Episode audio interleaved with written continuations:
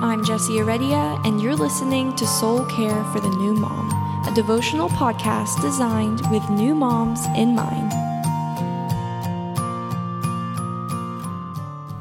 When our daughter was first born, my husband worked night shifts, which left me as the only person on baby duty every night. I remember those first few weeks so well because of how little sleep I got. I was amazed at how determined this little baby was to keep me up all through the night.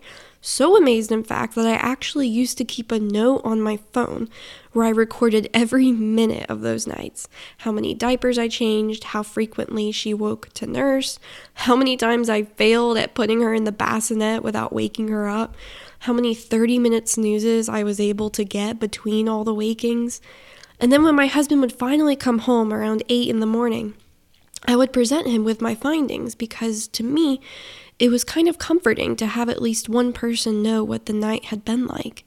And yet, I did feel this loneliness because only I had been there. Only I changed those diapers and cleaned up that spit up. Only I propped those pillows up under my elbows as I attempted to nurse. Only I rocked and sang and cried out to God with tears running down my face at three in the morning. Nights were hard.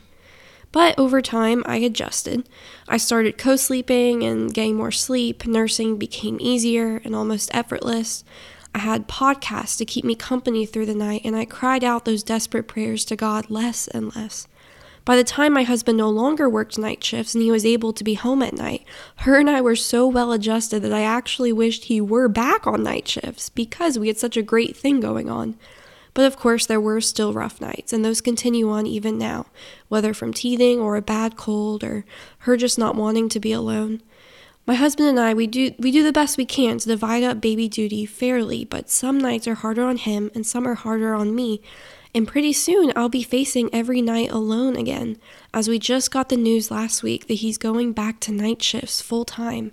That leaves me and our 16 month old on our own, and in just a few months, I will be caring for a newborn too. Yikes. So, today I want to offer some encouragement to the moms who, like me, are facing nights alone.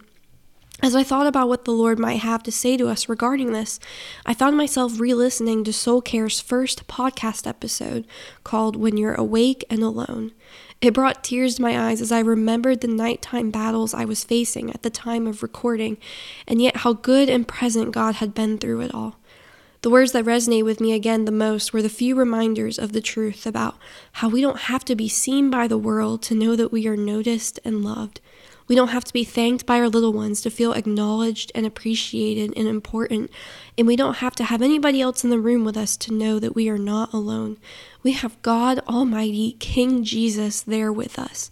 He's not checked out or fast asleep. When we get up to tend to the baby, He gets up too. When we bend down with our tired bodies to pick up our little ones, He's bending down too to hold us, to carry us, and to listen to us. I don't know about you, but sometimes when the nights are rough and I'm up way longer than I had hoped to be, I find myself crying out to the Lord for help and strength. But honestly, what I'm longing for most isn't necessarily more sleep, although, of course, that would be very much appreciated, but rather that I would just feel His presence beside me so I could know that I'm not alone in this. I don't want to bear this burden alone. I wish I could say that I always feel the comfort of the Lord in these moments, but there are many times when I don't. After the baby is finally asleep again, I climb back into bed feeling some sort of weight, a sorrow, because even though I won this battle, I'm already worn down and I know there's still more up ahead. I wonder how long the Lord will allow this sleeplessness to continue and whether it really is for my good and for His glory. But this is why I need the Spirit to press the truth into my soul time and time again. We all do. We need fresh reminders of the Lord's goodness and His constant presence because He doesn't change, but we do. And it's easy to get sucked into the moment, only able to feel with our flesh and see with our eyes into the natural.